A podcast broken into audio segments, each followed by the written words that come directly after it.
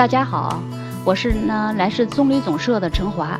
今天晚上呢，跟大家分享的目的地呢是法属波利尼西亚。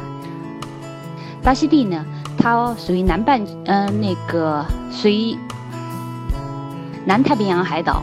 它呢位于澳大利亚和美洲之间，新西兰的东北方。大溪地到中国的北京的直线距离呢，大概在一万一千六百公里左右。从北京如果直飞的话，飞到大溪地的话，大概需要十四个半小时。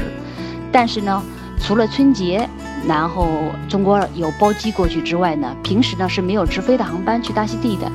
所以平时的客人呢，大部分都是从日本转机去大溪地，从国内的东京，嗯，从国内先到东京，然后再去大溪地。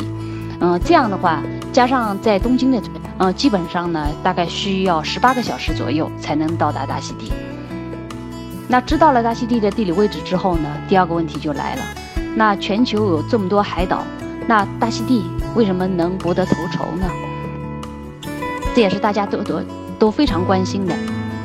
那我们先来看看大溪地是怎么被发现的吧。其实大溪地最早被发现呢，是是在一七一六年的时候。当时英国舰队意外的在南太平洋新西兰的东北方呢，发现了大溪地这个地方，因为他们觉得这个景色太美了，所以当时呢用世界上最美的海岛来形容它。从此呢，大溪地的最美海岛就传出来了，然后各个国家的航海家呢都接踵而来，包括作家杰克·伦敦、画家保罗·高更等很多知名人士都来看看到底是怎么回事儿。那之后呢？可能就到二年的时候，当时呢，马龙白兰度主演的《探剑喋血记》，第一次呢用影像向全世界展示了大溪地的绝美风光。而且，马龙白兰度本人呢，在一九六五年拍完这部电影之后呢，就在大溪地买下了自己的一座私人岛屿，叫特提亚。那这个在二零零四年的时候呢。他又修建了自己的一个私人岛屿，目前也是大溪地最高端的岛。在二零零四年的时候，呃，大溪地的波拉波拉岛连续三年被美国地理国家地理杂志呢评为世界上最美的岛屿。那去年也被美国国家地理杂志列为世界十大度假胜地之一。是大溪地这地方呢，嗯，总共有一百一十八个岛屿。其实它最漂亮的地方呢，其实就是波拉波拉岛。那我第一次去波拉波拉的时候呢，我的第一反应是惊艳。而波拉波拉的泻湖呢，大家可以看一下，它属于真正的七色海。首先，它的泻湖的面积非常大。你像马尔代夫很多，它那个泻湖呢，其实可能就是很短的，离岛很短的。但是波拉波拉的泻湖呢，它是一个封闭的，嗯，环内湖礁的泻湖。它的泻湖的颜色，第一面积非常大，第二个呢。它最特别、最特别的是从一种颜色到另外一种颜色的那种笔直的分割线的那种渐变色，然后我觉得这种的泻湖呢是其他海岛任何一个海岛都没有的。嗯，这种泻湖呢，可能你在空中看的时候，你第一直觉是觉得漂亮，没有太多的印象。但是如果你是呃本人去了大溪地址之后呢，然后你参加当地的一个项目叫水上摩托车。你自己开着这个水上摩托车，经过这种笔直的分割线的时候，就那种给你心灵带来上的震撼，我觉得是任何海岛都没有的，而且绝对是让你终生难忘的。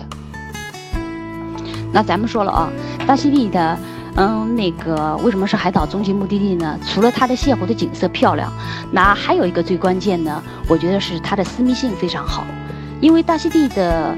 这个私密性也是全世界明星最钟爱的它的地方，因为本身去大溪地这地方呢，它的消费是比较高的，嗯，在国内基本上咱们要住的稍微好一点的酒店是三万起步，如果要是走一些那个高端的私人的，那就会更贵，所以呢，呃，美国的好莱坞明星呢都特别喜欢这个地方。那妮可基德曼和她的现任丈夫，嗯，凯斯赫本的蜜月其实就是在大溪地的波拉波拉上度过的。然后，喜剧明星艾迪·墨菲和他的女制片人也是在大溪地举办的婚礼。嗯，如果大家去了大溪地之后，你去那个在大波拉波拉的主岛上面有一个非常出名的餐厅——雪玛丽餐厅，你们到了那个餐厅，有很多很多的好莱坞明星包括很多球星跟世界名人都去过波拉波拉，所以这个地方呢也是很多世界明星钟爱的地方。因为确实，如果是嗯从中国过去也一样。其实大溪地这地方虽然这么出名，你看这么多年，但是以它为背景拍电影、拍电视剧的很少很少。为什么呀？就是因为它的成本太高了，消费太高了。嗯，所以这也是私密性是它的。呃，作为高端的一个另外的一个特点。那目前其实适合中国人去的岛屿呢，有帕皮提，也称大溪地主岛，然后穆利亚，然后最出名的波拉波拉岛，塔哈呢是波拉波拉的姊妹岛，然后提克豪。我觉得这五个岛，呃，可能中国游客去的稍微多一些。像瓦西尼，嗯，这个岛屿呢，嗯，不太适合中国人去，因为。这边的泻湖景色一般，然后它的主要是绿植。我觉得中国的游客花了十几个小时，小二十个小时坐飞机，去到大溪地，然后看不到真正的泻湖景色，去看山景，去看树林，可能这不是中国老百姓喜欢的。然后软杰若阿这个点呢，嗯，它适合深潜的客人，但这个岛上的景色那种深潜能潜到水下。嗯，二十米到三十米的，就这种深潜的客人，我觉得适合去软基罗湾。平时只是浮潜了，嗯，不太适合中国人去。嗯，洛伊亚提这个岛呢，其实它大家可以看出来，它离塔哈非常近。嗯，它呢，因为去塔哈呢没有直道的航班，所以必须要先坐飞机坐到洛伊亚提，然后从洛伊亚提大岛坐船，大概三十分钟左右的时间去到塔哈。大溪地主岛呢，其实。嗯，它的海水的颜色呢，我觉得就跟一般的好一点的，嗯，海岛的泻湖颜色是差不多的。但是到了在大溪地这个地方呢，我觉得它更多的呢是作为一个转机用的。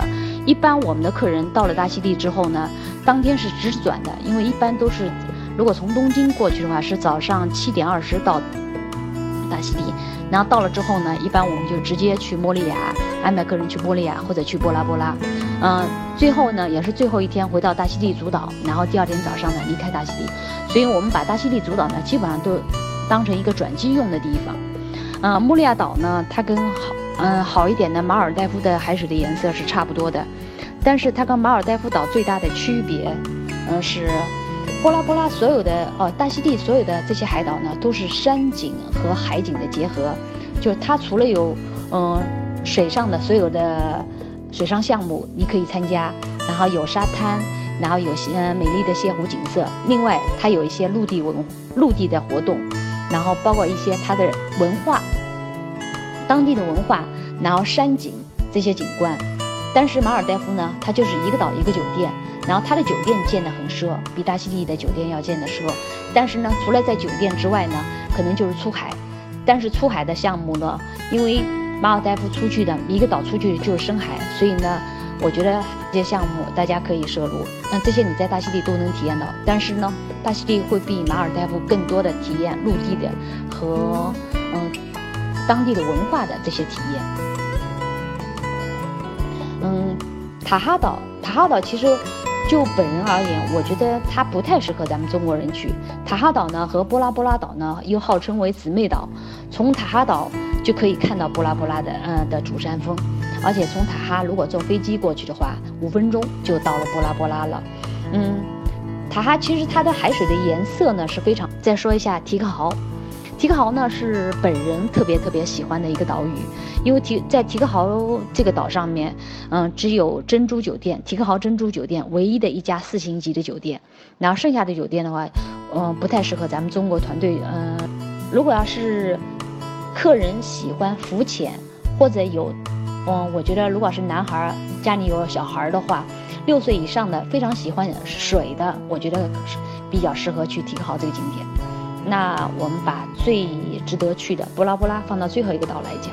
那波拉波拉，咱们之前讲了很多，前面都讲的为什么大溪地是最美的，最重要的就是因为波拉波拉，因为波拉波拉确实是号称世界上最美的小岛，所以一般咱们中国的客人去到大溪地是一定要去波拉波拉的。